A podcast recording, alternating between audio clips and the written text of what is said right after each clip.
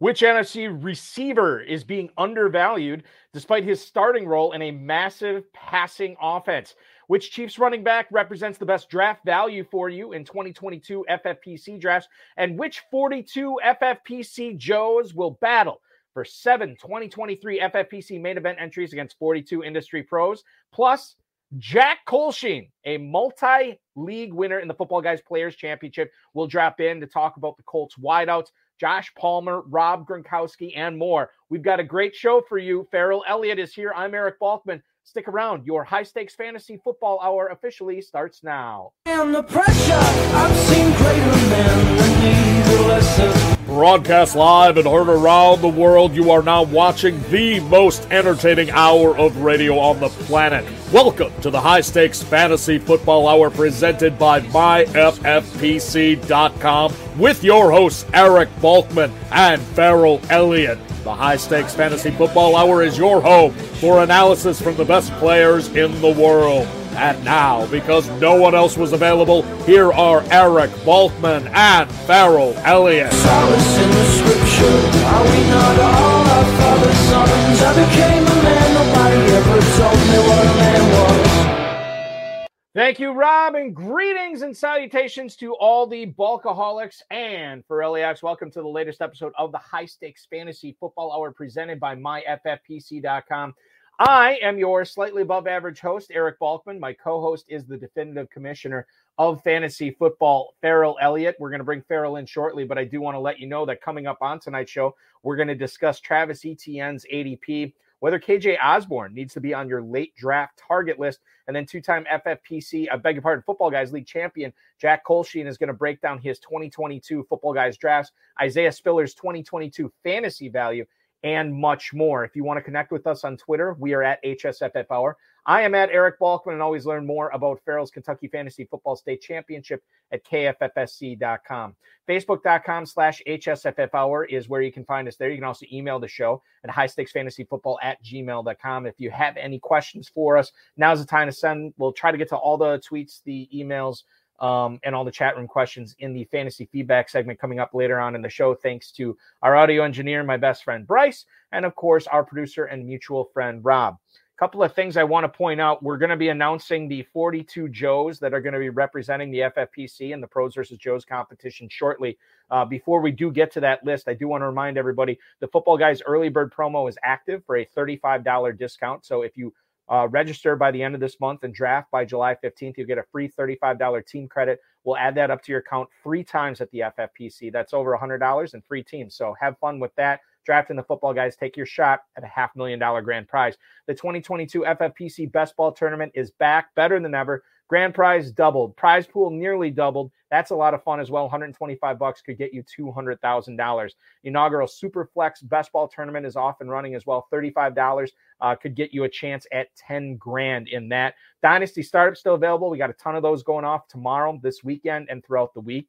And, of course, plenty of slow, live, and sit-and-go best ball options at myffpc.com if you prefer a 12-team closed league, want to play in a Terminator format, you want to play in a varsity format, best ball slim, whatever. All those are available on myffpc.com. And don't forget to register for the Run to Daylight Championship at kffsc.com. 5 spots left in Sunday's draft, plus the Draft Masters and, of course, the main event, awarding a $25,000 grand prize there. Now, let's get to the moment we've all been waiting for, or I know many of you are waiting for. I'm about to read the 42 FFPC Joes that will be representing the FFPC against 42 industry stalwarts, industry pros in our 2022 version of the FFPC Pros versus Joes Challenge. All 7 of these drafts will be, all 12 drafters in each one of these 7 drafts will be fighting for a 2023 FFPC main event free entry, which is about a $2,000, $2,100 value. So lots at stake here. And we're giving away 7 of those. The only people who are eligible for the Joe's drawing were those who put a deposit down or paid for their teams in full by the main event early bird deadline, which was May 31st. We want to thank the support that we got from so many players who signed up, registered their teams. It's going to be an awesome year. As a reminder, we are awarding a $1 million grand prize this year. First time, not only in our history, but in season-long fantasy football history as well, that $1 million grand prize is going to be awarded. Now, these 42 Joes will, I should say 30 of them. But no, my math is totally wrong on this. Yeah, 30, right? No, 36. 36 of them. I knew I'd get it right. 36 of them, we will cover their drafts live on the High Stakes Fantasy Football Hour coming up July 24th, 25th, and 26th. And, of course, July 31st, August 1st, and August 2nd. The other six will be participating in a slow draft, which we will not be broadcasting on here, but you can definitely check out. We'll have the boards up at the FFPC message board. They will be posted there, those boards, as well as the FFPC Twitter and the FFPC Facebook. Speaking of which, for the first time tonight, we're not only broadcasting live on YouTube, we're also broadcasting live on Twitter and on Facebook. So make sure if you want to check out those venues and watch this show going forward, you definitely can do that. Facebook.com/Fantasy Football Players Championship, Twitter.com/FFPC. Without further ado, here are the 42 Joes that will be playing against those industry pros. Rashad Cobb will be one of them. Tim Denoa, former FFPC main event champion, and another one, Chad Schroeder, will also be in Pros versus Joes this year. A guy who has participated in it before, Henry Muto, is back in Pros versus Joes this year. Grant Dempsey, congratulations, you're in. Shelly Fossum, a former guest of this show, she'll be playing.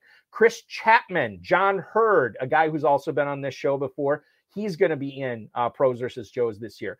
Julio Fuentes, congratulations. Chris Hammett, a guest that we're going to be having, and I'll tell you about him at the end of the show, but Shane Wingard is also going to be in Pros versus Joes. He's going to be on this program next week. Very exciting there.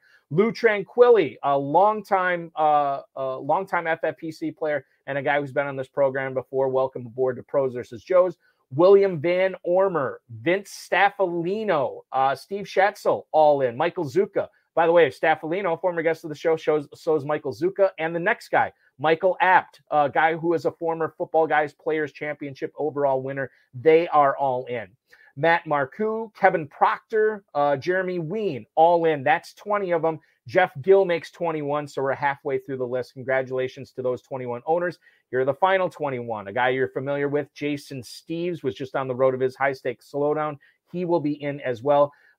Peter Koulubaris will also be in. Congratulations there. Larry Weinhauer, longtime FFPC player. You've heard him on these broadcasts before. Joshua Durham, Jeremiah Turner, Jay Scafarello. I hope I'm pronouncing that right. I tried to practice these names beforehand, but that's no guarantee I'm going to get them right.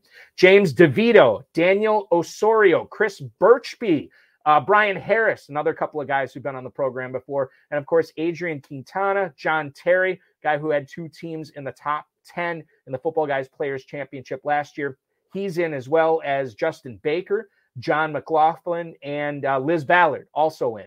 That is 36. Here are the final six that are in. David Garcia, Danny Mueller, a guy I know a lot of people are familiar with, former FFPC main event co-champ Philip Houghton. Welcome to Pros versus Joes. James Kearney, Chris Carlson, another former guest of the show, and the final Pros versus Joe this year will indeed be Roy Perenzuela. So congratulations, Roy Perenzuela, and the other 41 Joes that are participating in the 2022 FFPC Pros versus Joes. Darren Armani from fantasymojo.com, at fantasymojo on Twitter. He'll be reaching out to you, and he'll kind of gauge what date, what time, what format work best for you as you try to take down a 2023 main event entry. I'll mention this at the end of the show before we sign off tonight, but these names will be posted to the FFPC message boards. We'll post links on it on our Facebook page, as well as the High Stakes Fantasy Football Hour's Facebook page, and then both the HSFF Hour and FFPC Twitter pages will have links to this in case you missed your name. Congratulations, and carry the FFPC badge with honor as you take on these industry pros. Welcome in the one, the only, the incomparable Ferrell Elliott onto the program tonight. Ferrell, welcome aboard. That is a good-looking group of Joes that are going to try to take out the pros again this year. And what a fantastic job you did of welcoming them, Balky. And, you know, I think you guys have done a very good job. I don't see many names being repeated there that played last year. There's a lot of worthy players to play in that event. And I think you did really well. I've got some guys that I can root for right out of the bat. Danny Mueller, Vince Staffolino, great Kentucky players, along with Shane Wingard. You know, you mentioned Shelly Fossum. I've always had great admiration for her play. I think she's a terrific terrific player. I would be so honored if she would grace us in Kentucky with her appearance. Yes. What a super player she is. And then all the guests that we've had on the show, I recognize some of the names. One of the names, not that the professor was not there, our beloved boys from FPI, Petra and Larson, not there. They'll take it hard, but they'll get over it and be ready for next year. Well, and the other thing, too, is, you know, it is cool to be in pros versus shows because you're competing for a main event entry. Yeah. But Reeve, Petrie, Larson, I mean, they're all competing for $1 million in the FFPC this year, sure, too. I'm sure they'd much rather take that home. And there's always next year, as you said, too. So congratulations to all of those people who were selected in the random drawing. And good luck. We will maybe they'll be on. We'll get them on the show. Some of these guys will get them on the show before they draft or maybe after they draft and talk with them. All right, let's move on to Fantasy Flash and talk a little bit about the what a letdown. We go from the pros versus Joes to see who's in. Let's talk New York Jets football here. Yeah. Mike Kay from Pro Football Network says that Zach Wilson's actually been struggling with his accuracy in OTAs for the Jets. Oh. He said that Wilson got off to a rough start in team drills. His first 4 passes was a throw behind Corey Davis, a throw that went over everybody, a throwaway, and after he was flushed in the pocket, and then a heavily targeted second-year wide receiver, Elijah Moore, had a pass thrown to him, heavily covered, beg your pardon. So not that great. No quarterback last year had a worse completion rate than expected. Only Justin Fields had a worse adjusted completion rate. Those stats courtesy of Pro Football Focus. Wilson apparently has put on some weight this offseason, and the Jets brought in some talent for him. Jeremy Ruckert, Breece Hall.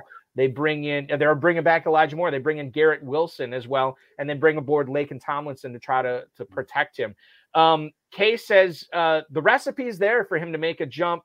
It's hard to make a prediction on what's going to happen right now in June. And I guess the question here, Ferrell, not necessarily. I mean, if you're in Superflex, you're obviously drafting Zach Wilson. If you're in a single quarterback league, you're probably not. But what about these other Jets pass catchers? I didn't be telling you. I got to be honest with you. I'm down on Ruckert, down a little bit on Michael Carter, down on Corey Davis. I think the pathway is there, even with Zach Wilson, for fantasy relevance for not only Elijah Moore, but maybe for Garrett Wilson in best ball leagues as well. It's interesting how our writer, Mr. K, threw a little bone in there at the very end that said, you know, there's possibility. And he says a lot of words, a lot of hog.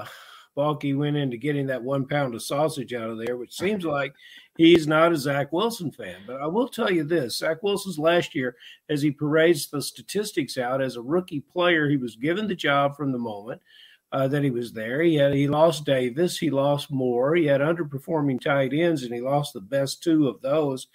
He was trying to beat you with Braxton Berrios and Jameson Crowder, which those are great complementary players, but they're not going to get it done in this world's NFL. So I would say that to not sour on your Jet players until you've made up your mind and see with your own eyes how far Wilson has come, certainly not the first 4 passes of OTAs. The guy I like here seems to be the forgotten man in draft, because if we're going to buy into what Mr. K is saying, and that if we're having struggles with the downfield passing game, I think we need to turn and look again to Michael Carter. Last year, there were close to 400 rushes in this backfield, and we cannot expect the rookie running back to get all of them. Michael Carter, 36 balls. You got to remember, he only played in about 12 or 13 games, as I recall, last year. He missed a big chunk in the middle of the season. He averaged 4.5 yards a carry behind a line that was suspect. He found the end zone 4 times for a Jets offense that didn't find the end zone often. Michael Carter seems to me, Balky, in the football guys that I'm doing right now, I see him around the 11th and 12th round, and I think that's a good bargain for this player, and maybe a little late for him. This is a player that a lot of people are excited about, up until when the Jets drafted Breece Hall, you know. So does Breece Hall's addition change Michael Carter's talent all of a sudden? No. Yeah, it hurts his opportunity. But the fact that he is now plunged to running back 45 at the 1104 in Isaiah Spiller, Naheem Hines, Tyler Allgaier territory, I think there's some upside there. So you might be talking me into Michael Carter. I think, obviously, I mean, if you go zero RB, he's a great guy to add. If you want to you know, if you're grabbing other people's cuffs, as it were, to try to maximize your variance for this tournament, to try to take down the whole thing with a monster squad. Michael Carter makes a lot of sense in the 11th round. Let's stick with Mike K's reporting. He actually says that James Washington is going to, quote, shine in the Cowboys offense. Now, Michael Gallup is recovering from the ACL. Mari Cooper is in Cleveland, so James Washington could be starting week one. He's 26 years old. He has a foot injury right now that prevented him from participating in OTAs for Dallas, but it's a minor thing. He's supposed to be ready by minicamp, supposed to be, you know, well on his way by training camp. Was not used often by the Steelers. I don't know if that's because of the quarterback or if it's because of the other receivers that were there in Claypool and Deontay Johnson. And Juju Smith-Schuster, quite frankly, for part of the time. In 6 games where he got at least 7 targets, averaged just under 5 catches, just under 70 yards, and half a touchdown a game, which is pretty good numbers. Now gets Dak Prescott, that high-octane Dallas passing offense.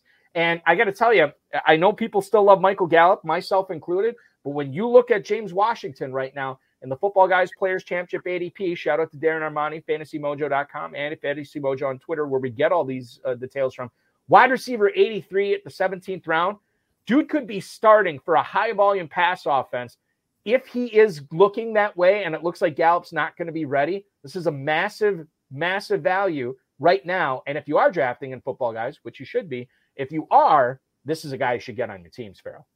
Oh, I think so, especially at that buy point. Now, after everyone listens to this show, Balky, he'll shoot up the boards, and we've got to identify where he quits being a value. I look at this offense, and I look at who's already there. Pollard, a recovering Gallup, an explosive and superstar player ascending in C.D. Lamb. The tight end, I think, going off 5th in our drafts will prove to be perhaps the third tight end in points this season in FFPC scoring. So I really do like the pieces in place, and I like how they're going to work in Pollard and get he and Ezekiel both on the field at the same time. We've always been waiting for that. I think this is the year we might get it. That being said, you know, I have a soft spot for players returning home. James Washington has had a hard time getting that career started. He's from a small town in Texas, went to play for the Cowboys of Oklahoma State, and now he comes home. And I think that can really, really boost his career. But, you know, Cedric Wilson last year was a very top contributory player to this offense, just shy of 50 catches, a lot of touchdowns. I think he got 2 in one game, as many as 6 on the season. Jalen Tolbert is going to be there as well. You take Tolbert and you take Washington, you look at what Cedric Wilson did, who's taken his game to Miami. You expect similar numbers, and nobody was going to really win with that. So I think this is a true handcuff that will get similar numbers to Cedric Wilson, and you can call that a success when he does. Yeah, Jalen Tolbert, it's weird. Tolbert's the rookie coming in, and ostensibly you would think he'd be the number 4 guy, at least to start off the season if Gallup's healthy. Football Guys right now, 14th round. That's, you know, more than 3 rounds of where James Washington is going ahead, or where Washington is going behind him right now, so I don't really understand that. This is Alec Pierce, Tim Patrick, George Pickens, David Bell territory, where Tolbert's scoring. A lot of rookie receivers bunched up there, including Jahan Dotson right ahead of him as well. So, yeah, I don't really understand the Tolbert thing, and the Washington thing makes a lot of sense for sure. We do have Jack Kohlscheen, the multi-league winner in the Football Guys Players Championship, coming up in just 1 minute here. The last thing I want to get to before we get to Jack is talk a little bit about another rookie receiver in wide receiver Jameson Williams, who's recovering off that torn ACL. Detroit Free Press had a report today that said Jameson Williams being ready for the start of the season, quote, it's going to be a challenge. Now, this was the national championship game in January against Georgia when he tore this ACL. Most of the reports that we've got on him so far have been good. Some people have gone as far to say that he's going to be ready for week one. Even if he is, though, let's just take a look at this. Didn't do anything in OTAs. He is probably not going to be doing anything in minicamp. Got to be honest with you, even if he gets to training camp, he's going to be behind because he is a rookie and there is a lot to learn, and there is the speed of the game aspect that he needs to catch up on. hasn't been able to practice with the team, just doing mental reps apparently. He could be pupped. I mean, that's a decision Detroit will have to make down the road, and then he'd be out for the first 6 games of the season. Very exciting prospect to have Jameson Williams on your fantasy roster, but I think I'd be much more excited in Dynasty. Redraft, I'm very skittish about drafting this guy, especially when Jared Goff already has a rapport with Amon-Ra St. Brown. They brought in DJ Chark, who we've already seen him do it in Jacksonville. I don't know about Jameson Williams in the Football Guys Players Championship right now, Ferrell, and for to get the mojo on him right now to tell you where he's going. He is wide receiver 53 in the 10th round. Little too rich for my blood. It is for me, too. And this is a player that I think people that do draft him will tire of him. It's hard to leave a player on your roster that could start the season on the PUP. He's a player that if he comes if someone does tire of him and has to fill that spot, he's a guy that you can add as we go into the bye weeks as you see him get on the field. You also, Bucky, you might have it at your hand. This player's measurables, his physicality, exactly how much he weighs and how he's adapting to the NFL. It's a different game. He was an exciting player in college, but it's a different game than what he's going to be experiencing in the NFL. I'm with you. Let's don't buy here. Let's let someone else take that risk, but definitely not in the 10th round. There's players going in the middle of the double-digit rounds, 14, 15, 16, that will have 60, 70 catches, multiple touchdowns. I don't think this guy's one of them. Yeah, and maybe I'll be wrong, and I'll be pleasantly, I hope he proves me wrong, because for Dynasty, I love him. I think he's going to be awesome. NFL.com lists him at 6'1 and a half, 179 pounds. So certainly a good frame to grow into if he can put on some more weight, because he's got the chops. He's got the talent. Very excited to see what he can do in the NFL. I'm also very excited to hear what our guest has to say tonight. I want to bring him in right now, ladies and gentlemen. He has played fantasy football for well over a decade. He's a two-time Football Guys Players Championship League winner, a Chargers fan, father of 2 kids who he says are way smarter than him. Can't wait till those kids turn 18 and they start playing in the FFPC. Everyone's doomed at that point if they're smarter than he is right now. He's here tonight to talk about his draft so far this summer. Please welcome into the program Jack Kohlscheen. Jack, welcome in. Thanks for doing the show, man. Absolutely. Thanks for having me on. It's awesome. Hey, Jack. So the kids are smarter than you already. This is a scary prospect if they get into fantasy football. The daughter already is. She's 6, and she likes to draft along. But she's got her own methods about what she likes to look at their face and see if they look nice, and she likes to hear how their names sound. So I feel like between her methods and mine, we've kind of got all the bases covered. It's yeah, she would be an expert at picking horses too. So that's true. She's right. Yeah. This is like analytics meets film study right now. It's a whole new type of study. Yeah, it's really breaking ground. So. What's her name, Jack? Adair. Oh, I love it. All right, very pretty. I know you were in pharmaceuticals, yes. Jack. What can you tell us about what you're doing in that industry? So I monitor the market and our competitors to try to identify potential shortages in the drug market and then try to flex our manufacturing to respond to that to make sure that essential medicines don't go unproduced. So, You're really a spy, aren't you, Jack? You're really deep cover. You're actually, I understand, there's nothing on the walls behind you. There's nothing to give away a location. Yeah, that's exactly right. Yeah, I'm glad you're a great fan. That's a wonderful job. Well, look, if you're a Chargers fan, that makes you an expert on the Kansas City Chiefs. So let's go to a Kansas City Chief question. When Clyde Edwards-Helaire first came out of school and he was in that draft in his rookie season, man, did he shoot up the boards. I don't remember exactly where he settled. I'm thinking third round, sometime around the middle of that year, I learned how to pronounce his name. And as soon as I learned how to pronounce his name, his productivity took a dive. And so I'm curious now that he's in the 5th, 6th, sometimes 7th round, what you think about this player and what you think about the other running backs on the squad, especially Ronald Jones, who comes in from Tampa. Well, I think at least at his current ADP, he's gone for me from just flat undraftable to plausible. I like him more based on kind of the environment. So the AFC West, I think, is going to be the most competitive division in the league. Tons of shootouts on a team that, without Tyreek Hill, there's a lot of opportunity and for receptions near the line of scrimmage. So I think that there's a lot of environmental reasons why he could be really good. I also, there's that report that apparently he had gallbladder surgery and it wasn't reported on, but between the 20 and 21 seasons and apparently lost a bunch of weight in between and wasn't quite right for the last training camp. So maybe he will be more explosive this season. So I guess at that price, plausible. I like having exposure to the Chiefs and the schedule they have.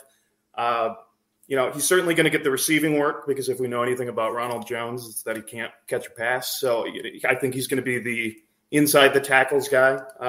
There's certainly worth to that. My favorite Chiefs running back, though, is actually taking a flyer on Isaiah Pacheco. You can get like 19th, 20th round.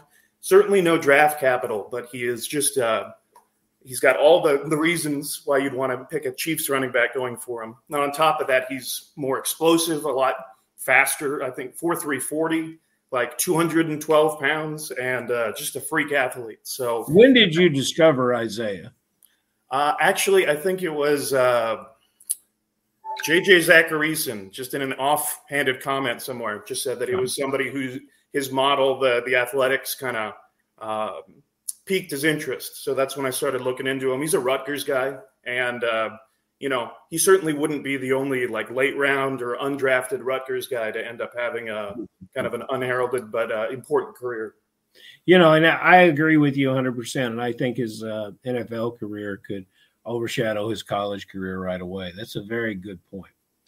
It's kind of interesting as I look at the ADP, and I just posted it in the YouTube chat, but Edwards-Helaire's ADP is 603 right now. This is a dude, it seems like his ADP goes down 3 rounds every year. It's like a first-round pick his rookie year. Then he slipped to like the 3rd or 4th. Now he's in the 6th round. And this is Elijah Mitchell territory. This is Miles Sanders territory. A.J. Dillon, Ken Walker. If you do go 0 RB, you're going to have some pretty good choices as your number one running back if you make it to the 6th round. And, allegedly – the number one running back on what could be the number one offense in the NFL is still there. Pretty crazy stuff to think about. Javonte Williams, speaking of what could be the number one offense, where do you stand on him? This is a guy that had creeped up when Melvin Gordon was not signed. He had creeped up to the late first round, sometimes the mid first round by some of the crazies out there. I'm just kidding. I say that with love. But Javonte Williams now has fallen to the 210.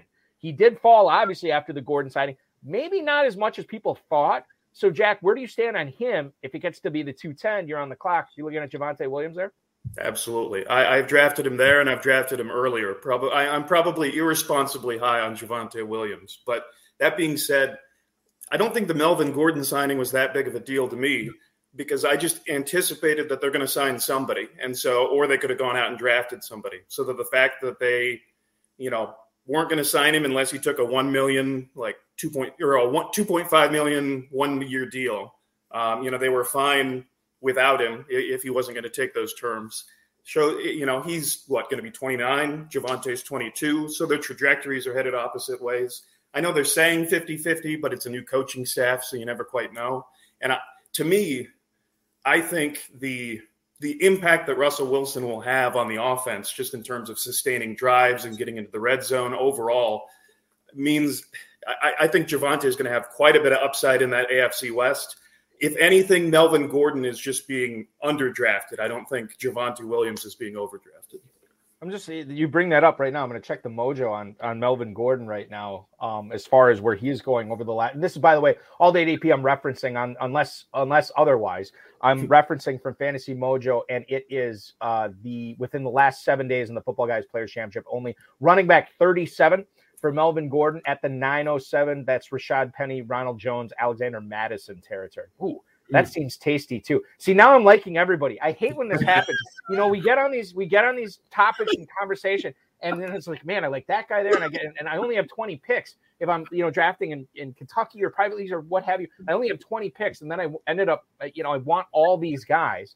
So maybe I should recuse myself from the Travis Etienne question here, Ferrell, And then that way I won't be overdrafting everybody this year. Oh, you know, it's hard to overdraft Jags, but if you're going to do it, you probably start with Travis Etienne. You know, I think we could get back, you know, Jack, you're obviously good with numbers. You've drafted a lot. You know how to position these drafts and know where the value is. I'm curious if we can put together a 20-man roster of all AFC West players. That's going to be one of my goals. I've tried hard. Have you really? I've got several teams that are just dedicated to AFC West in one form or another. So I drafted 5 Raiders on a squad the other night, which made me very excited. I think Balky was, and I drafted 4 Jags on that club, all of them in double digit rounds, all of them late. So I didn't get Travis, but I think a returning Travis Etienne makes everyone on that team better. He's explosive. He's an excellent player, and he is a standalone running back as your number 2 running back in the 4th round. Isn't that quite a bargain for you this year?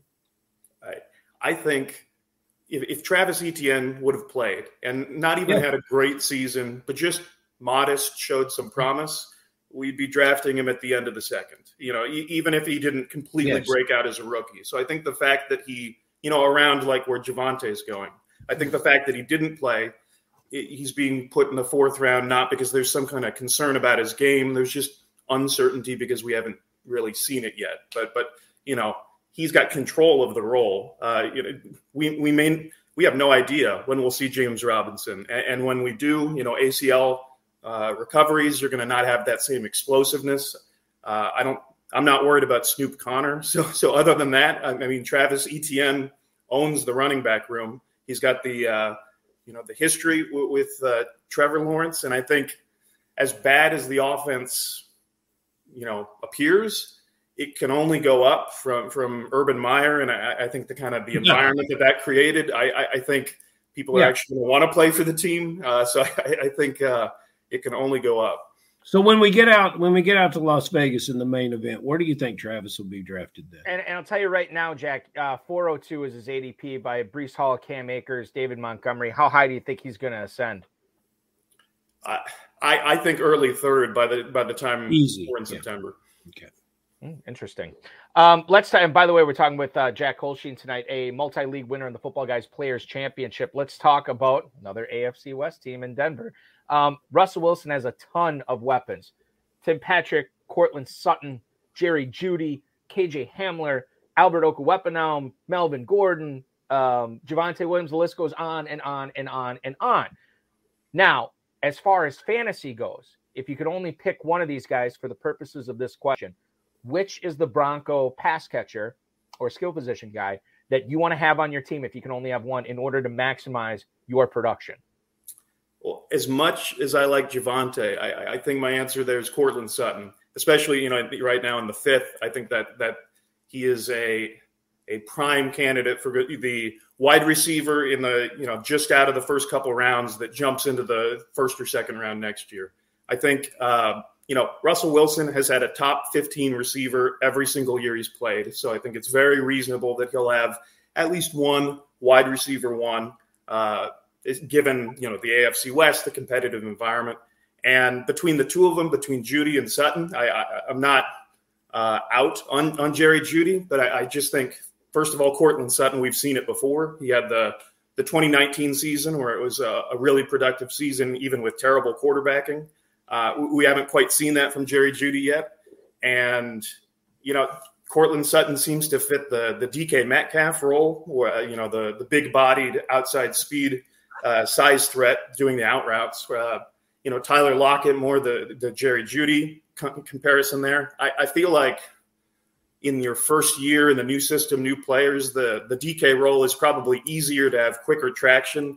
You know, Tyler Lockett, it took years to really develop that relationship, the chemistry, the timing, the trust. So I think next year redraft Courtland Sutton. 5th time, you know, if he's in the 5th at any point, no matter what kind of build I'm doing, I'll draft him.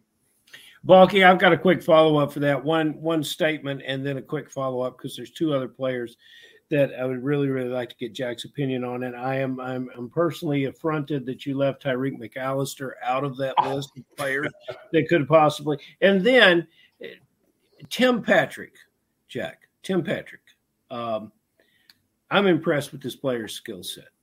Where does he fall in this multitude of wide receivers? And then who do you think is the tight end at Denver? Yeah, I like Tim Patrick. I think Tim Patrick can be a producer even as the third wide receiver. He doesn't need to have an injury in order to get some sort of prominence. I guess the hesitation I have with Tim Patrick is usually when you start to draft him at that point in the draft, I'm looking for a higher upside dart throw, whereas Tim Patrick is a more reliable fill-in. So I guess I prefer to look for those higher upside plays, and I think he's a more steady hand. In terms of tight ends, I don't see what the big deal is. I think it's going to be Albert O pretty clearly. All of the efficiency metrics show that he's one of the most efficient tight ends last season with the limited opportunities that he had. I know they went out and drafted a tight end. He certainly, I think long-term, he'll be the reason that Albert O doesn't re-sign with Denver, but Kyle Pitts having an impact in his first year as a tight end was a pretty freakish thing. I don't think we should expect it from just anybody.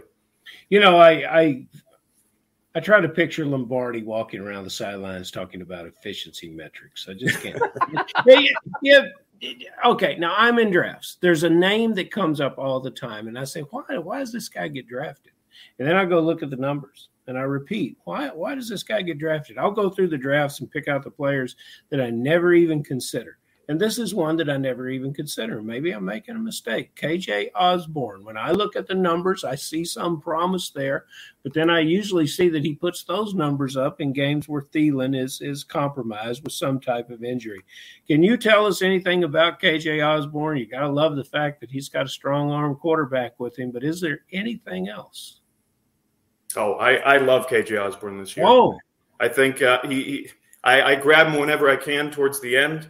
I think the transition from Zimmer to O'Connell, they're going from a very conservative, slow play calling to, basically the Rams offensive coordinator. So we can fully expect a very Rams-like offense there. So I think you're going to see a whole lot more, a quicker pace of play, probably a little bit more tilting towards passing, but more importantly, more three wide receiver sets than you used to see in Minnesota. So I think that can help K.J. Osborne have a role, regardless of, if everybody stays healthy. But I do think, Adam Thielen can only keep doing this for so long.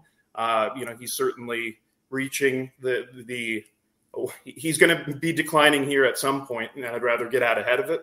But even he is the Brady. He's the Brady of wide receivers. He's the Brady of wide receivers. So you're telling me that they're going to turn K.J. Osborne into Van Jefferson? Which, I can see that. I think there's going to be a lot more volume, and it's either going to be him or Irv Smith that maybe, fills in for that additional stuff, but I can get K.J. Osborne 2 or 3 rounds later. So gotcha. And bear this in mind too, and I know this is, you don't draft a player based on this, but when you look at who you could be drafting, by the way, to give you the mojo on K.J. Osborne right now, 1604 in Football Guys drafts, Josh Palmer, Odell Beckham, Kendrick Bourne territory. God forbid, Adam Thielen, who's not the youngest spring chicken in the world, were to go down, or Justin Jefferson, which I know nobody wants to hear, myself included. I'm not going to say it, but if he were to miss time for whatever reason, K.J. Osborne would step in to what you would think is a more, as Jack said, a more modern pass offense that seemed to work out pretty well in Los Angeles. There is a lot to like about K.J. Osborne in the 16th round. Speaking of Josh Palmer, you are a Chargers fan. Can you sell our viewers on why Palmer would also be a good pick if you maybe miss on Osborne, maybe he's gone at that 15-16 turn? Why would Palmer make a good selection there instead? Well, first of all, Josh Palmer rates very highly on my daughter's nice-looking face model, so that's important. I'm clearly biased, but I think as objective as I could be, the Chargers have a really good shot of being the top offense in the league, if not the top, a top three. Working in that AFC West, they've improved their offensive line. There's now, continuity in their offense at the second year under Lombardi, so not relearning the playbook and all of that. So it's a good environment for him to be in. It is a very cheap cost to get into the Chargers overall team. It's his second year where we're typically seeing breakouts, and we saw at least some promise. I think he has more versatility than Jalen Guyton, who's just sort of a wind sprints down the field. So if there were something to happen to either Keenan Allen or Mike Williams, I think he could easily get the first shot at that role. Mike Williams is fantastic, but he plays really hard and aggressive and falls really hard, and it just seems to be like injuries as a part of his game. But I think the biggest thing for me is the cost. So he is – I would put him the wide receiver 3 for a top offense. So another top offense is the Bills. So you've got Jamison Crowder for the Bills, another wide receiver 3, two full rounds earlier than Josh Palmer. One full round earlier is Will Fuller, who hasn't even signed with the team. And several picks earlier than Josh Palmer is George Pickens, who's the wide receiver 3 for an offense that is far worse than the Chargers. So I think he is a really modest cost way to get into an explosive offense. Later on down the line, he could take on a greater responsibility, especially with injury. And week 17, they play the Rams. So, there's always that. Farrell's going to ask you about Gronk here in a second, but I do want to say this about Josh Palmer. I never liked Mike Williams almost ever. There was one Kentucky draft. I drafted him, and it was because inexplicably he was still out there super late, and he was like my number 6 receiver. And he had a pretty good season, actually. But Mike Williams, who I didn't draft last year, I drafted Josh Palmer in a ton of my rookie drafts last year in Dynasty based on the fact that I thought Mike Williams would be gone. Somebody would give him the Brinks truck elsewhere, and he wouldn't be back with the Chargers. I drafted a couple early Kentucky leagues, Farrell, where I drafted Josh Palmer. Very excited because I thought he was going to be the number 2 for Los Angeles. And what do the Chargers do? They go out and they give Mike Williams $1 billion. And now Palmer, I have to wait again until Williams either, moves on or misses time or what have you. So Mike Williams, even though I'm not drafting him, he's still finding a way to screw my fantasy team. Unbelievable. Adair, I would like you to show. I'd like you to put Balky side by side. Balky and I side by side, and show Adair, the frozen screenshot picture of this tomorrow, and I'd like to see who has the nicest face, because if I win, Balky, that beard has to go. Oh no! The beard must go if Adair picks this mug over yours. An expansive question about tight ends. I'm interested in what you know and what you think about Gronkowski. I drafted him very early. I've been drafting since January. I'm on the clock now. I haven't drafted him lately, but I think he's coming back to play. I cannot let you get out of this seat without talking about the Charger tight end position. And if we can ever get and I think that I'll tie this into Gronkowski by saying there's a reason Gronkowski keeps playing every year is we just never can get the element of the tight end to develop league-wide. There's a shortage of tight ends league-wide. And will Gerald Everett be a great Charger addition? So first Gronkowski, and then follow up a little bit on Everett, because I'm sure you have some very nice insight there as well. I agree with you. I've got no reason to believe that Gronk is not coming back for one more year now that Tom's unretired. And as a result, last season he was tight end 8 despite playing only 12 games. I think he was the 3rd tight end in points per game. So if you look at the current tight end 8 being drafted, it's Dallas Goedert. And I believe it's 3 full rounds, 2 or 3 ahead. So I interpret that as the uncertainty around his retirement is worth a 2 to 3 round discount. And in the tight end, I'll take that risk. I think it sounds pretty consistent with we know about him, that he wants his summer. He's got his cruise line stuff and his parties that he does. He's able to get, since he's got that chemistry with Tom, he doesn't need the full summer to get ready. So I think it's pretty consistent that he will re-sign in June or July in time for training camp. Jack, if you draft Rob Gronkowski, say in the 9th round or 10th round or whatever, does that change the way you draft tight ends in the back half of your draft or no? You mentioned Gerald Everett, and I was going to say he is a great pick to kind of bolster and take care of the downside risk to Gronkowski. I think he is still he's going late enough that he's pretty affordable, and yet I think he's got more upside than the tight ends he's being drafted around. Just being a part of that offense, again, he's more efficient than Jared Cook was, so I think there's going to be at least more opportunity for upside than Jared Cook. And I think he's if I had to rely on him because the rest of my team is stacked, I wouldn't be too upset. But having Gronk and him as another option is a pairing that I've done several times. Go to a couple of emails here that we have from listeners. Another Chargers question, actually. Jim in Corona, New York. Hey, Jack, is Isaiah Spiller a high-value backup to draft this year? What will he do if Eckler misses any time? Thank you for the email, Jim in Corona, New York. Thanks for listening. This is kind of morbid. We're talking about a lot of Chargers injuries here tonight. What if Eckler gets hurt? What if Mike Williams gets hurt? What if Keenan Allen gets hurt? Unfortunately, there's a lot of history of that. That was what I was going to allude to. We have Ron Meyer, two-packer, in the chat right now. He is a big Chargers fan, and he's been saying that they need to retool that strength and conditioning portion of that team for like what seems to be like a decade plus. Mm-hmm. But let's just say Eckler, maybe he holds out. Maybe he's got something going on. He wants to see a concert in Europe. He wants to get away from the team. Maybe he's still healthy, but he misses time. Is Isaiah Spiller the guy there, or is he just part of a committee? I think Isaiah Spiller, as far as a profile, is different than Josh Kelly or Larry Roundtree in that he's got enough of a versatile profile that he could still be the big back, the goal line back, the early downs, but then could also take on at least some receiving work. Maybe not the full bevy of Eckler's targets, but I think he could take on enough of that to become a 3-down back in Austin Eckler's absence. A lot of backs around that area might be part of a split that they're not really able to take the full role, but I think he's closer to Eckler. Obviously different strengths, but he's closer to Eckler than the previous 3 to 4 Chargers running backs that have been drafted. They're just kind of one piece of the puzzle. Because he represents more of that, and again, that offense, that offensive line that was above average to begin with, even if Eckler doesn't get injured, I think for where he's being drafted represents good upside. Just getting the mojo on Spiller. I think we might have mentioned it earlier in the broadcast when we were talking about another running back.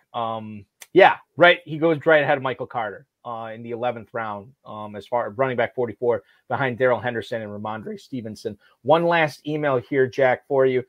John in North Canton, Ohio. Which Colts wideout would you rather draft this year, Paris Campbell or Alec Pierce? Appreciate it, man. That is John in North Canton, Ohio. So Campbell or Pierce, before you answer this, I'll get you the ADP over the last 7 days. And if I remember looking at this earlier, I was kind of surprised. Yeah, Alec Pierce, wide receiver 66 at the 1407.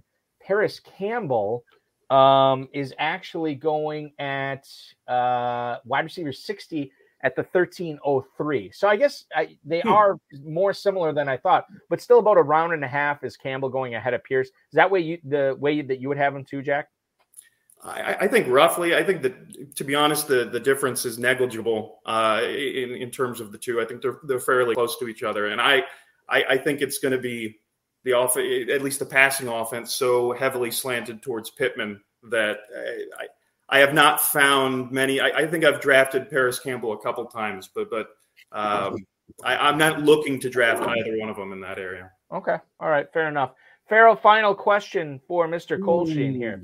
I really love the way that you approach players and your knowledge about a great deal of players. So this question is going to be hard for you on two sides because I want a player that you're really targeting, that you really love, and one we haven't talked about so far tonight. And then the other thing that you might find is that you might have a little bit of trouble with, is who you're going to avoid drafting, who you really don't like, and why.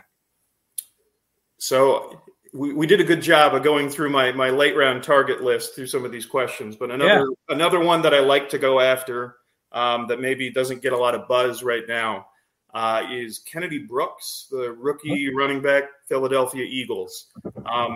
The team as a whole, I think they've really embraced the offensive identity. They've obviously have invested in the O-line. They went out and got A.J. Brown, who, you know, even as a receiver has that kind of very physical yards after the catch, beat him up type of play. So I think they've really embraced that run first identity.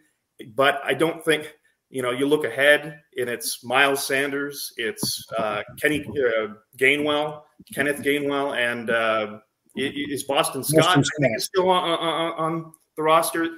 None of those seem like world beaters to me. I think they've given Miles Sanders plenty of opportunities.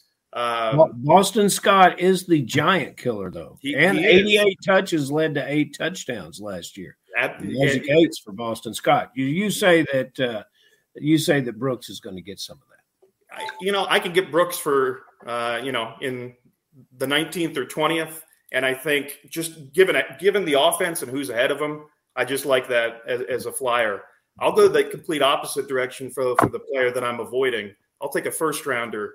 I will not draft Mark Andrews this season. I think it just falls down to two big problems. Last year was an anomaly from a passing perspective. The Ravens want to run more. They went out and they invested in a center, a tackle, 2 tight ends, and a running back in the draft. They only resorted to that strategy last year because they lost their entire running back room and were relying on, pretty old veterans, and they lost their secondary. And so they had no defense to stop anybody. I think they're going to get back to the run first. And the second problem with Mark Andrews is he had the big spikes in production when Lamar wasn't playing. When Lamar played, he saw much more consistent with his historical pattern. So I think in order to pay off with his first-round price tag, he has to repeat basically what he did. And I think there's a couple good reasons as to why he's just not going to. So that's too much for me to risk in the first. One more question for you, Jack. I apologize. This is something I said we're going to get to. The professor, Hudson Kern-Reed, wants to know in the chat room, red flags for Treylon Burks. Now, I know initially in the mini camp, it sounded like he was out of breath or he wasn't in shape and he had to sit out for some. I was never a big Treylon Burks guy, given not that I know Dizzle always says I'm way into the too into the relative athletic score, but his was really bad. And I know a lot of people are very excited about him. And as Kern points out in the chat, he's kind of a polarizing guy. Like either you love Treylon Burks or you're really, really nervous about him. How do you fall in on him? I think I take advantage of that polarization. I think people already had strong opinions about him. The news about the athleticism, I think I heard somewhere, I mean, he has asthma, and it was just an issue of having the inhaler on hand. So I've seen plenty of clips of him where he looks plenty athletic to me, certainly not wheezing on the side of the field. So I think that was kind of I'm not saying that he's going to be Jamar Chase, but I think Treylon Burks gasping for air is the Jamar Chase dropped too many balls, a preseason story for this year. So that was another Michael K report. Hot off the press. There's I've seen him in drafts fall to like the late 8th, and I'm just fine taking him when he falls. There's a room of people that have kind of made up their mind. I'll take advantage of that. We got to take advantage of a very intelligent fantasy football player's father tonight. That's right. Since Adair couldn't be with us, we had to settle for you, Jack, which we really appreciate. We're very thankful that you could come aboard. Congratulations on your previous championships. Good luck as you chase that $500,000 grand prize in the Football Guys Players Championship this year. We really appreciate you carving out some time for us tonight, man. Thanks so much. It was a blast. Have a good one. Thank you so much. Yeah, Jack Kohlscheen, ladies and gentlemen, popping aboard, talk a little. This was the AFC West High Stakes Fantasy Football Hour tonight, brought to you by Southwest Airlines. I don't know, something that goes on. Are there still Chi-Chis out there? I don't even know anymore. But yeah, there was good stuff from him. We got into a lot of Charger stuff, a lot of Bronco stuff for sure. This is a guy that I can't tell if the knowledge comes from his daughter or not, but this is a dude who knows what he's doing once again, Ferrell. And all the viewers got treated to us picking the brain of a guy who's going to win a lot more leagues again this year. And just like all Chargers fans, you notice he didn't say a damn thing about the Raiders. Not a thing. Not didn't mention. Well, that's because you always we always. I told him I drafted 5 Raiders, and he just stared at the screen. You know. Well, didn't you say that was the league that you had like 5 Raiders and then 4 Jaguars, and then we just talked about the Jaguars. Yeah, I gave him a chance, and he went right for the Jags. You know, that's where he went. But you know, when Adair, when we get the Adair reveal of who has the nicest face. Yeah, well, we know who's winning that, and it's not me. Yeah, I think you're winning ballgame.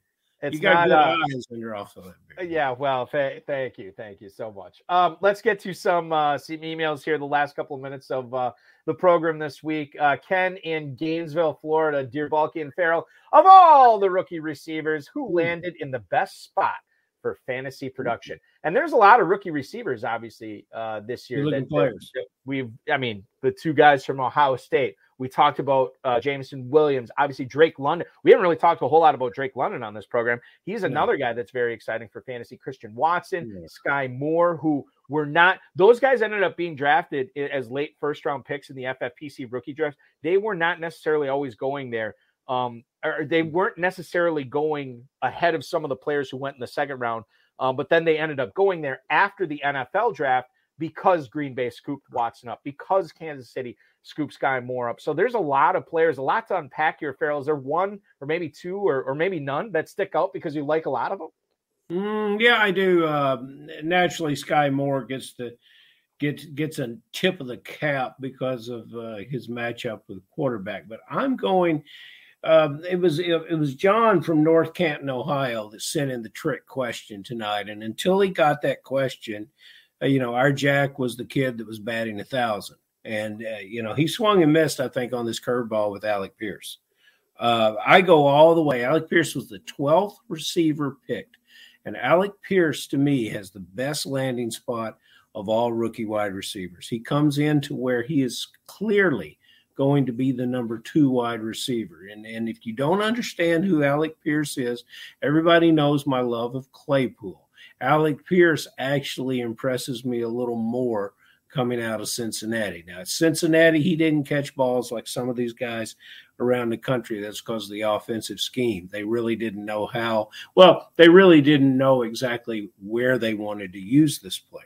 But he'd still put together excellent numbers. Alec Pierce now gets in a situation where he benefits from Matt Ryan on an offense that wants to run the ball. The coach, last week's podcast, the coach gave us a little bit of a glimpse of what he plans to do when he was talking about Hines. Hines is the underneath guy. Pierce is the over middle guy. Pittman is the guy that we fed the ball to. And Balky, I don't have to remind you what Matt Ryan can do with 2 very elite receivers. Go look up Alec Pierce, realize that he's 6'3", realize that he runs a 4.41 40 at the combine, and he jumps damn near out of the building over 40 in a vertical. I like those numbers much better than the Drake London, the kid at Atlanta, who will be with Marcus Mariota. I like everything about this player, where he's going to be and what they're going to ask him to do. And I think this is a fantastic draft pick. And you gave us the mojo in the 14th round, virtual thievery. By the double-digit weeks when we're playing for a championship, I think Alec Pierce will deliver that to some fantasy owners. I'll say this, too, about Pierce, and I don't think Dizzle minds me saying this. Maybe he does, and I'll get fried for it when he sees this later, But I know he's been drafting Alec Pierce in some of his private dynasty leagues quite a bit in the second round. So I know he's a big fan of him, and we all know how intelligent Dizzle is when it comes to fantasy football. Damn genius. So, so now we got Ferrell and the Dizzle on the Alec Pierce train. You should be too. Can you just imagine what they serve at one of those private dynasty leagues? What we got to do to get in one of those? Tell you this. Those leagues are the reason why when you go to a nice seafood restaurant, that lobster is always listed at market price. Yeah. They never have a fixed price. It's because it's a market price menu. Yeah. Yeah, all right. So Kern also wants to know, and I know I've touched on this before in the past, but he wants to know, as a Packers fan, what are you expecting from Christian Watson? Here's the thing, and I'll make this brief. I have no idea what to expect. History would say, as far as rookie receivers at Aaron Rodgers, they don't really put up big numbers, but we also have not seen a situation where the Packers trade 2 second-round picks to move up to select a guy and have a wide receiver room as bereft of talent as they do now. You know, when Adams and James Jones and Greg Jennings and Jordy Nelson, all these guys are drafted, there was already like at least one other established receiver there. You don't really see an established receiver there. Yeah, there's Randall Cobb. Okay, that's fine. Allen Lazard, all right. Nobody near the town on some of these other guys. Christian Watson's going to be counted on a lot this year. Christian Watson's going to get a lot of opportunities. He has been having a little bit of the dropsies, which was a red flag for him coming into the NFL draft as far as the OTAs goes and how he's performing. But jet sweeps are going to be involved with him as well. So I'm going in with lowered expectations. I like him for Dynasty. This season, I don't know if you want to get crazy with him in drafts, but as a number 5 or 6 receiver, you could do a lot worse for upside, and I'll just leave it with that on Christian Watson. Now, a guy who, to me, does not represent similar upside as Christian Watson is Curtis Samuel, and that's our next email that we have. Kevin in Manchester, Connecticut. I know it hasn't been great for him in Washington, but is Curtis Samuel worth a roster spot this season? And as we look at the mojo for Curtis Samuel this year, a guy who I don't think anybody is excited about drafting, 18th round wide receiver 90. Ferrell, are you looking elsewhere when it gets to be that late in the football guys drafts, or is this a guy that you bet on a bounce back where he can outperform that draft spot? Oddly enough, I think I would like to have this player on a couple of my teams. The familiarity with the coach and the reason that he is there, now the quarterback that he gets. I think a lot of this is very much to the credit of, I think it's a good matchup between this player and the quarterback. Now, when there's a lot of talent in this wide receiver pool that we can get at 18, Curtis Samuel, I'll probably wait on him. But if I hear that, if I like what I see early, he'd be a waiver wire pickup for me. Okay. And I'll just say this, as far as like, you're saying, well, Balky, who else is going there? This is like Terrace Marshall, Nico Collins, KJ Hamler, Laviska Shenault. So all guys that have significant upside at that point. And you can make the argument that all those guys have more upside than Curtis Samuel. So maybe I would go elsewhere there. And maybe, Ferrell, I'm with you, because if I miss out on him the 18th, he'll probably be out there on the waiver wire more than likely in a bunch of my leagues. And if he has a big week 1, I can pay up for him. Preseason waiver wire, maybe I want to take a chance on him if one of my guys gets hurt or something like that. But sir, I'm not, bending over backwards to pick him late. Even if he doesn't have that big week 1, if you like the way he's moving, if you like the way that he is, that it appears to be targeted, if you can see some potential aspect for him, if he's on the field a lot, then go ahead and add him to your roster. The other thing to think about, too, is, they have the rookie in Jahan Dotson there. Mm-hmm. They obviously have McLaurin, who's a stud. But then after that, I mean, are you really excited about any other Commanders receiver? Probably not. And Samuel actually has he's got the pedigree, and then he's already done it a little bit in Carolina, too, mm-hmm. which is more than you could say for a lot of the other Washington receivers. A guy who has been doing it all season long on this podcast is Ferrell Elliott, the commissioner of the Kentucky Fantasy Football State Championship. Ferrell, the Run to Daylight Championship has reached only 3 drafts left. The next one taking place Sunday night, 8:00 Eastern. That one's almost filled. We only got 5 teams left in that. So I would encourage everybody to check that out to try to win a $5,000 grand prize for just a $200 buy-in. And, of course, the main events are picking up as far as registration goes. They start, and we're just probably a little over a month, right, before Crazy. The first Kentucky main event draft goes off. I'm excited for that. You can register for that at kffsc.com. Gentleman and a scholar, and we will talk to you not next Friday, but next Thursday, my friend. Thursday it is. See you then, Bob. Ferrell Elliott, you follow him on Twitter at JFerrellElliott. You follow the Kentucky Fantasy Football State Championship on Twitter at, you guessed it, KFFSC. I want to thank Jack Kohlscheen. I want to thank Ferrell Elliott, the FFPC, Rob Bryce, and, of course, each and every one of you for hanging out and watching us on YouTube, Facebook, and or Twitter, or maybe you're streaming the download later, I don't know. We just are very appreciative that you check out this podcast because we love making it for you. We are back, as I alluded to, with Ferrell. Back next Thursday, 10/9 Central. No show on Friday. We're going to be back on Thursday. Four-time FFPC main event and Football Guys champ and 2022 Pros versus Joe participant. Shane Wingard will be on the show this coming Thursday at 10/9 Central. The Football Guys early bird promo is live, active for a $35 discount. Just register by the end of the month. Draft by July 15th. You get a free $35 added to your account, and we'll do that up to 3 times for you, which is awesome. Great deal, in my opinion. The 2022 FFPC Best Ball Tournament has drafts filling every day. If you want to invest $125 to try to win $200,000. That is a strong, lot of fun, and a strong way to make this a great 2022, obviously. The inaugural Superflex Best Ball Tournament launched $35. Entry fee in that one can win you 10 grand. Dynasty startups popping off tomorrow. So make sure if you want to add any maiden drafts this year, now's the time to do it. Plenty of slow live and sit and go best ball options at myffpc.com. I do want to remind everybody that the Pros versus Joes drafts do not start for another month and a half, roughly. We're going to broadcast them here. And if you missed the announcement earlier of all the Joes that are in, within the hour, roughly, you can check out the FFPC message boards, the FFPC Twitter, FFPC Facebook. We'll have links posted there to see if you got in or not. Thanks so much, everybody, for hanging out and watching tonight. Hopefully this was a success no matter which platform you watched it on. And, of course, your weekend officially starts now.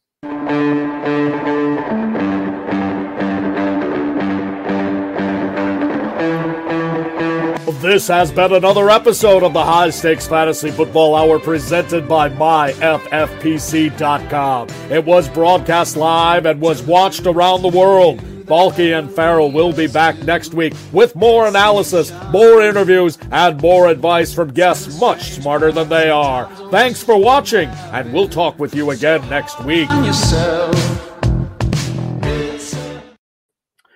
Before I let you go tonight, one other thing I do want to just say, Jeff Gladney and Marion Barber lost their lives this week, two former NFL players. Obviously, Marion Barber, a guy that we're very familiar with fantasy football. I don't want to dwell on it too much. I mean, it stinks that these guys are gone this soon. But I will say this, not that I'm honoring Marion Barber's legacy or memory by doing this, but I did go back and watch some Marion Barber highlights from when he was at the peak of his powers with Dallas, when he went to the Pro Bowl. Just awesome stuff, and just, you know, to savor that memory one last time, or until the next time I do it, was pretty cool. So I'd encourage you, go on YouTube, go on Twitter, check out the Marion Barber highlight videos, and obviously thoughts and prayers, positive vibes, anything we can send to the Gladney and Barber families. We're doing it here with the FFPC High Stakes Fantasy Football Hour. We'll talk with you again next Thursday, everybody.